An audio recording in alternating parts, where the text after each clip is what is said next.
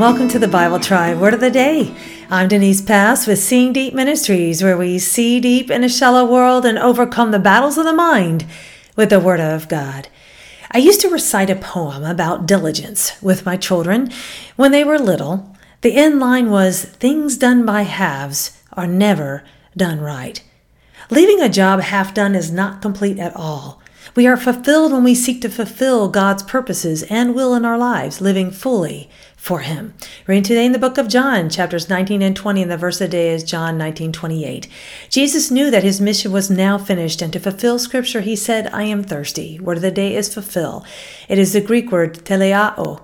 It means complete, perfect, finish according to the Lexham, analytical lexicon of the Greek New Testament. The Theological Dictionary of the New Testament says it means to carry out, in our reading for today, Jesus demonstrated what it means to follow God fully. He was beaten, mocked, spat upon, and ultimately crucified. But it did not deter him from completing what God called him to do. Christ fulfilled every scripture that was prophesied of him. He was perfect in his execution and did not complain. Fulfilling our duties can be hard, especially when suffering is involved and trials abound.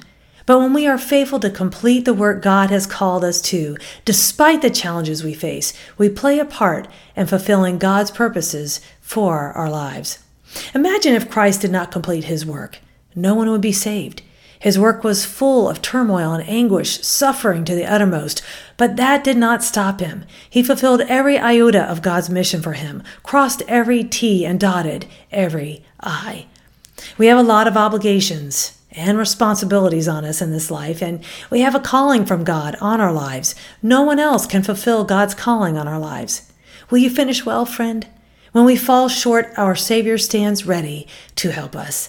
The good news is we have help from God in fulfilling His will for our lives. Psalm 138, verse 8 says, The Lord will fulfill His purpose for me.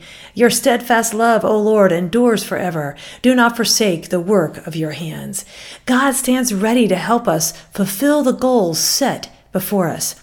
Psalm 57 2 says, I cry out to God Most High, to God who fulfills His purpose for me. Philippians 4:13 says, "I can do all things through him who strengthens me." The only way to be fulfilled in this life is to be in the center of God's will. Go with God and his precious word, friends. Join us tomorrow in the book of Titus.